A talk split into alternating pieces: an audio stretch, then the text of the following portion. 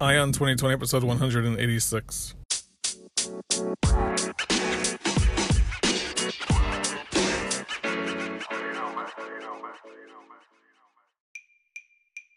Have 2020 vision with Ion 2020, your source for the news and events in the lead up to the 2020 presidential election. I am Ray Eaton, and I will keep you up to date daily until November 2020 with a libertarian perspective on the candidates and their policies, along with the news. Thank you for joining me. Now let's clear our vision.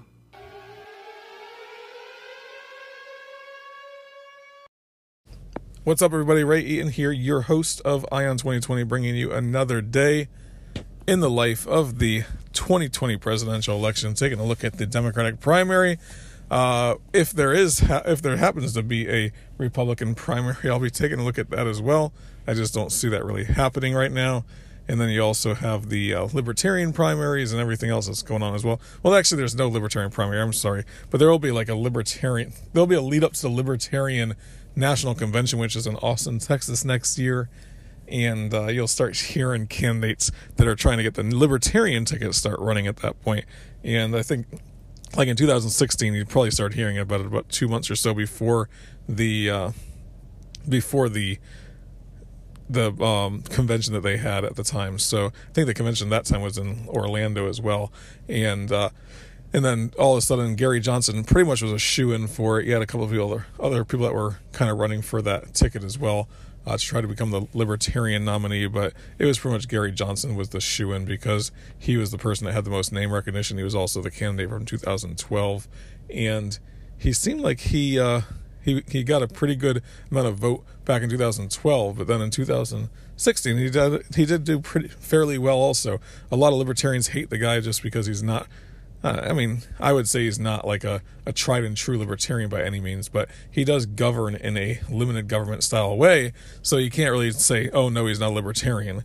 Uh, he's not as libertarian as you or I might be, but uh, I never, I, I refuse to uh, like push people out of libertarian party because they're not libertarian enough. If they believe in liberty, if they believe in small government, if they are on the bus towards liberty, I am with them also no matter how many no matter how many mistakes they make on the campaign trail, no matter how many, no matter how many Aleppo moments they might have, I will still be all in for them, just because anything is better than the two party system that we have now, in my opinion. Anything's better than the Democrats. Obviously, they are just completely off the wall right now with all the stuff that they want to give out to everybody. Uh, through the confiscation of everyone else's wealth. They want to just give out as much as they can. And then Republicans are the same way. You know, there's more. They're, they're trying to do things also that are that are totally against what I my principles and what I believe in. So uh, anything's better than that in that sense, especially libertarians who do. 80 to 85% of the time agree on most of the same principles that I agree with. So, I mean, like that's where Gary Johnson was at. So I refuse to just downgrade the guy just because uh, he had some Aleppo moments. He wasn't the best speaker for the movement. Uh, people knew that about him. I mean, he the guy a lot of times is a babbling idiot, and people knew that about him. I mean, that that wasn't anything new. You knew it when you saw him on the Republican debate stage in 2012. So. I don't see anybody that has the same kind of name recognition, though, that is going to be running for the Demo- for the Libertarian ticket right now. I haven't heard too much going on about any of these libertarians, to be honest with you. And not that I am like involved in every single libertarian group. I don't really read every single libertarian post. I don't really, I mean, I, I do follow the news pretty closely on this stuff too. And nobody make, there's no newsmakers out there. There's people that have announced that they're running. There's people that have announced it, but it's not like they're out there making their rounds or anything like that. It doesn't seem like to me. But you know what? Who am I? I'm just some guy that works every day and uh, and tries to make sure that I stay up on the news of what's going on with the 2020 election. Now I am totally up on the Democrats. I, to- I, I know everything about the Democrats. It seems like to me. I feel like an expert on Democratic policy, which really stinks because I hate Democratic policy. But that's what I've been focusing on during this entire, pretty much this nine months or so since I started this thing is I have to focus on the Democrats because they're, they're the only ones that are making news right now with their primaries that are going on. And it's just, I've said it in the past and I say it again. It's very, very, very hard to watch it. It's very hard to listen to these people. And sometimes it's very hard to come up with topics to talk about on this show because of it. Because we all know that these people are just unprincipled and they're just trying to buy votes and they're just trying to make as many promises to the American public as they can in order to figure out some way to get somebody else to vote for them because they're kind of at a stalemate right now. Joe Biden's right around 30%, Elizabeth Warren and Bernie Sanders around 20%, and then everyone else is kind of, you know, falling in line behind that with, with less than 10% of the vote, pretty much. And that's pretty much where they're at. So, uh, but today, I actually found something really interesting I wanted to read to you guys, and then I'll give you some of my thoughts on that, okay? So, um, it's a, from the Libertarian Party, and it was posted on Facebook, and I actually posted it to my entire uh, Facebook, like all my friends and everything. I just posted as a public post because I think that it's pretty important, and I just thought it was an interesting little read. So I'm going to read that to you. But first, you know what? I don't know if you know this, but five star ratings and reviews are some are, are very important to the podcasting world in order to, get your show out there, get your name recognition out there, get people when they're searching for podcasts within the libertarian movement and so forth, your podcast will come up. So uh, I, I appreciate anyone that has done that so far, giving me those five star ratings and reviews. I've had uh, I've had several of those. I've had some bad ones as well. I've had some one star reviews, which uh, I think it's a lot of times it's just because people that are if I'm critiquing you know Andrew Yang and I say something bad, well his people are online and they are willing to go out and do that. So uh, that's I, I, see some of those one star ratings coming and stuff like that. Uh, that's fine. I'm gonna keep on pushing forward every single day and hopefully I can beg you guys to give me a five star rating review so that we can get this get this show out to more people as well because we're we're building a movement here. You know, I feel like that. Uh, we're building a movement in the sense that we're trying to change the culture and the way that people ex- uh, interact with their government, the expectations they have of their government. Right? You're out there talking to your friends about it. You're out there talking to your family about libertarian ideals our principles and so forth. If you're out there talking to your friends and your family about it, they're going to start seeing limited government as a good thing. And then they're going to stop expecting so much from their politicians. And then that'll spread out to other people until, you know, you're one person, you talk to five people, and they each talk to five people. You have 25 people. 25 people go talk to five people, you have 125 people. Exponential growth at that point, you know? But you have to start with you. And that's what we're doing, right? We're building a movement to move this thing forward. So bring your friends to the show. Give me a five star rating and a review. And then um, if it's your first time listening, hey, you know what? Come on back tomorrow. I, I, I invite you to come back tomorrow and continue to listen to the show, whether you agree with me or not. I'm all I know. I, I'm open to people that might have different views as well. Email me if you want to, and let me know your views on the elections. Okay, I'm open to that stuff. I love hearing about other people's views. I love the conversation that we can have going forward because we're doing it in a, in a spirit of peace. We're doing it in a spirit of of learning, right? When we're talking to people about the libertarian ideals, but I'm listening to their ideal ideas also. We could all come together in that way. But if we just if we all depend upon government, then we're not that. You know, if we're all dependent upon government, then we're not having it in a spirit of peace because the government does things through violence. The government does things through laws and force. And if you don't follow those laws and you don't follow their force, then they're going to put you in cage. And if you resist that, then they will go as far as, you know, hog tying you and even killing you if they had to. So, um, we're doing it in a spirit of peace. So go ahead if you like what you hear, subscribe to the show, and then come back. Come on back tomorrow. Okay, I'd love to see love to see more people continue to listen to the show. I see the numbers growing every single day, and I think that is amazing. So let me go ahead and talk about one thing today that I wanted to uh, share with you guys, and it's from the Libertarian Party, and it was posted today. Uh, it says every day, a host of Democrat contenders for the White House promote their grand new ideas for the federal government. They promise to pay for college education, health insurance for all, universal basic income, and countless other products or programs. I'm sorry. When pressed on how to pay for them, they often deflect by claiming they'll make the corporations and rich pay their fair share, ignoring the fact that taxing those groups even near 100% wouldn't be enough to fund the government for even a year before their new programs.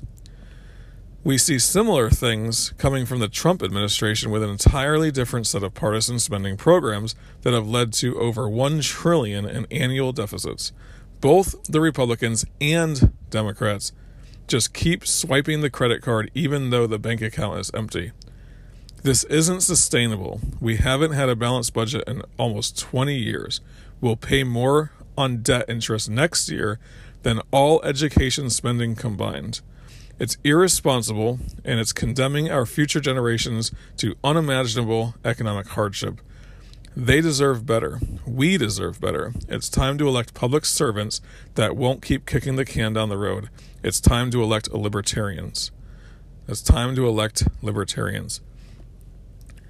I think that that is completely true. And I don't say libertarians in the big L sense, I say libertarians in the small L sense, right?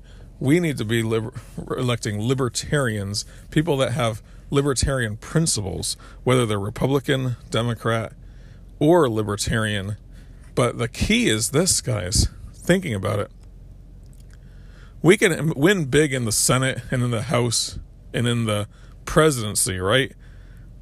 But that's a very unlikely scenario that can happen for the Libertarian Party but on the libertarian side, we could win big on the local level. We can li- win big at the state level. We can run libertarians in these positions, and then that's going to catapult them to the next level. So if we support those libertarians that are running on our local level, at a state level, it's important for them because that's going to be their springboard into the into the big time, right? That's going to be their springboarding to get in into Washington. Washington is controlled, and all of politics in general is controlled by the Republicans and the Democrats. But we do have the ability to get people into office at the local level, and you know what? We might even have the ability to get people into office at the at the national level if we just all push forward in that. And you know, you do have like the libertarian leaning people like Thomas Massie. Um, and there, there's a few other like Rand Paul, like those are people that have won Senate seats, and they are libertarian in their, you know, they're Republican in name only in the sense that they are libertarian in most of their views. Now we always criticize Rand Paul for every stupid thing that he does, but he does way more good than bad. I mean, if he does 98% good and 2% bad, you can't fault him for those 2% bad. Because maybe that's just trying to build some some bridges with another party in some way so he can get other stuff done. Who knows? Obviously, we don't want to compromise our principles, but there is thing there are things that he does that may you may not agree with, but you know what?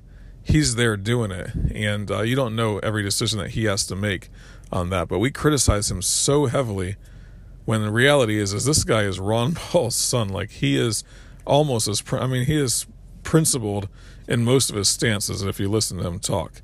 Same thing with the, like the Thomas Massies of the world as well. These are principled libertarians that are there as Republicans, but we can start electing those types of people because what's what we've been doing is not working. We have Democrats and Republicans Democrats are going to spend just as much as Republicans. Republicans are going to spend just as much as Democrats. They're all going to keep on spending. We have a $1 trillion deficit this year. $1 trillion. Donald Trump has done nothing to stop that. Yet he campaigned on, you know, actually, I don't know that he campaigned on the deficit. He didn't campaign on that stuff. But I, I do remember that he said by the end of his first term, he would have the deficit cut in half or, you know, end the deficit or something like that. Now, obviously, he did the tax cuts, and that's something that has added to the deficit because the revenue has gone down to the government. I'm kind of torn on that because I think tax, tax cuts are important, but it has to come with spending cuts also. I've always felt that way. You have to continue it with spending cuts also. If you're just going to do the tax cut, tax cuts, then that revenue that goes away ends up being borrowed to make up for the difference. And who are we borrowing that from? Yeah, we borrow a lot from the people of America through treasury bonds, and we buy and we do it through corporations buying treasury bonds and different um, financial institutions buying treasury bonds. But a lot of those go to foreign entities as well, like Japan and China and so forth. So we begin to become dependent upon that debt rather than leaving taxes alone and working on cutting spending. I don't know. I'm torn on those things, obviously, because it's it's such a huge bureaucracy that we have. But we what we should be doing every day is getting out there, changing the culture that we live in, right? Because the Democrats and the Republicans are not going to change this unless we force them to. That's the only way that'll happen, guys. That's it. That's the only way it'll happen. So listen to that. Let me read this entire thing one more time for you because I think it's very important what was said there, okay? And then I'm going to go ahead and finish off the show. Every day, a host of Democrat contenders for the White House promote their grand new ideas for the federal government. They promise to pay for college education, health insurance for all, universal basic income, and countless other programs. It's totally true, guys. They are just promising the world. They're promising the world, and none of them have any plans on how to pay for it. They just continue to want to rack up the debt. That's just the way they are, and uh, that's what we're le- looking at. If they become the pre- if they win the presidency, that's what we're going to be looking at. When pressed on, then going on. When pressed on how to pay for them, they often deflect by claiming they'll make the corporations and the rich pay their fair share when they say the corporations and the rich, the corporations paying their fair share, that money gets passed on. Any taxes that corporations pay, you guys know this, gets passed on to the consumer. Because corporations don't pay taxes, consumers do, and that's through higher prices at that point. So it socializes the cost of their corporation in some way, where we all pay for it, right? So don't tax the corporations at all in that world. So then we say it says claiming they'll make the corporations and rich pay their fair share, ignoring the fact that taxing those groups even near 100% wouldn't be enough to fund the government for even a year before their new programs. Before their new programs. That's the key word. For a year before their new programs. And if they wanted another $3 trillion in different programs going on, then they're going to have to tax them at 200%. How do you tax someone for money that they don't have, right? What are you going to They make a million dollars, you're going to tax them too? That's impossible, guys. That's impossible. We see something similar coming from the Trump administration. It's true, guys, with an entirely different set of partisan spending programs that have led to over 1 trillion in annual deficits. So what are the partisan spending programs that he's that they're talking about with Trump? It's the military budget.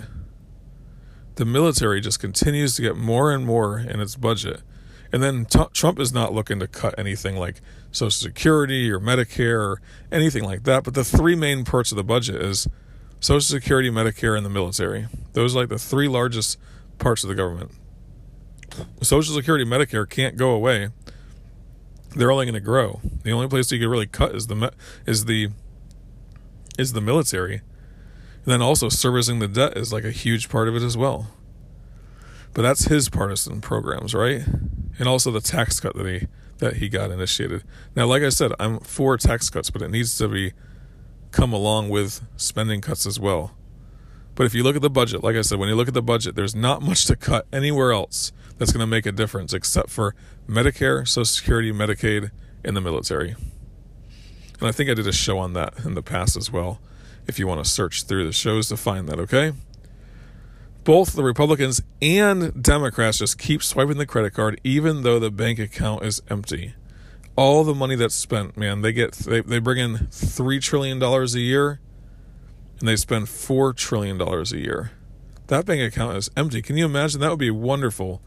If I make fifty grand a year and I could just spend seventy, that would be awesome. Absolutely great, and that's essentially what the government's doing. This isn't sustainable. Clearly, it's not sustainable we haven't had a balanced budget in almost 20 years. The last balanced budget was under uh, Clinton, and then they had proje- projected surpluses that went away once George Bush became elected because of pretty much 9/11 happened right after right after he got elected. So then we start seeing the military budget creep up.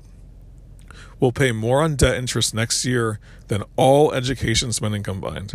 It's irresponsible and it's condemning our future generations to unimaginable economic hardship they deserve better. It's true. The future generations, that's whenever you spend money today, or excuse me, whenever you spend borrowed money today, somebody has to pay it back at some point. Now, the government doesn't technically have to pay it back, they're just going to service that debt. But ultimately, it piles up and piles up to the servicing becomes unbearable. Servicing of that debt becomes unbearable. And then, how are the younger generations going to have to pay for it? Through a lower standard of living. That's how they're going to pay for it. And that's terrible. They deserve better. Yep, we deserve better. That's true. My kids certainly do deserve better. It's time to elect public service servants that won't keep kicking the can down the road. It's time to elect libertarians. I'm pretty convinced that if there's if you got libertarians into office, right? If you got libertarians into state offices, if you got libertarians into national offices, you would have a situation where the can will not be kicked down the road that much further. Now they did have like the Freedom Caucus in the House for a while, right? And they were the Tea Party people. They're the ones that got a few good laws passed that were, you know, forcing the government to stop spending a little bit to have less increase in the budget than was projected and so forth. They did get that stuff down. But then that sort of went away. I think that the people of America are so flimsy in their views that they go up and down. Like with the you know when when things seem like they're bad then everyone gets all crazy about it and then they're willing to vote the tea party people in. But there i mean there, there's these waves that happen and the people are asleep right now. The people that are worried about this stuff fiscal responsibility they're asleep right now because of the hypocriticalness of being a republican which says that oh well donald trump's in office so it doesn't matter just like the anti war movement went away when Obama was elected. As soon as Obama gets elected, the anti war movement goes away, and nobody cares about Iraq, Afghanistan, Syria, Libya, and so forth. It's the same way with the Republicans. They're being hypocritical because nobody cares about the deficit unless Barack Obama gets into office. And it'll be interesting to see. So, you know how hard it was for the Democrats to come back on board with the anti war movement? Well, they still haven't fully embraced it, right? They still haven't fully embraced the anti war movement post Barack Obama. But imagine a Democrat gets elected to office in 2020. Will the will the Republicans now having lost all you know having having basically been hypocrites for the last 4 years will they start again being fiscal res- or claiming to be fiscal responsible, will they at that point decide that they're going to start being against you know massive spending and against all these deficits and so forth? Will they go back to being the way they were under Barack Obama? I don't know. It might take a couple of years, just like the anti-war movement. It's taken three years after Trump got elected, pretty much, for them to start coming back and saying, "Hey, maybe we need to rethink these wars." But it's only recently that that happens. So we'll see what happens. But a Democrat gets elected, you know, they're not going to have a leg to stand on and saying, oh, look at the deficits. Because Donald Trump ran trillion dollar deficits, not under the same situation where Barack Obama ran tr- trillion dollar deficits. Barack Obama ran trillion dollar deficits in his like first couple of years because of the recession. Trump supposedly has the best economy in the world ever that ever existed in the entire world ever and uh, he's running deficits of a trillion dollars now. So um, they'll have no leg to stand on. So I don't know that this is going to end unless we start changing the culture, and that's your job, that's my job, that's the Libertarian Party's job, that's everyone that believes in liberty's job. So all we got to do is get out there and tell our friends about this thing, start changing the culture, start get that exponential growth of convincing them, who then will go, turn around convince others, and so forth. It'll take years and years and years for it to happen, but we could also start, like I said, at the local level and get some of these people onto the springboard towards liberty and liberta- getting libertarians elected, who will then spring forward into state office, so local office, state office, and then obviously federal office. Go libertarian, all right? I think that that is a definitely a way to start getting some fiscal responsibility in our in our you know government, and it's going to start from the bottom. Okay, this is a grassroots campaign. Let's make it happen. But I appreciate you guys listening every single day that you do. Uh, go ahead and check me out, iontheempire.com if you'd like. Also, Ion the Empire on Facebook and on Twitter. You could also email me, ray at iontheempire.com. And if you really love the show so much that you want to support me, that's great. I love people that support me. And uh, you can do that at anchor.fm backslash ion 2020. All right. Go ahead and do that. And then uh, come back tomorrow and you'll have clear vision for 2020.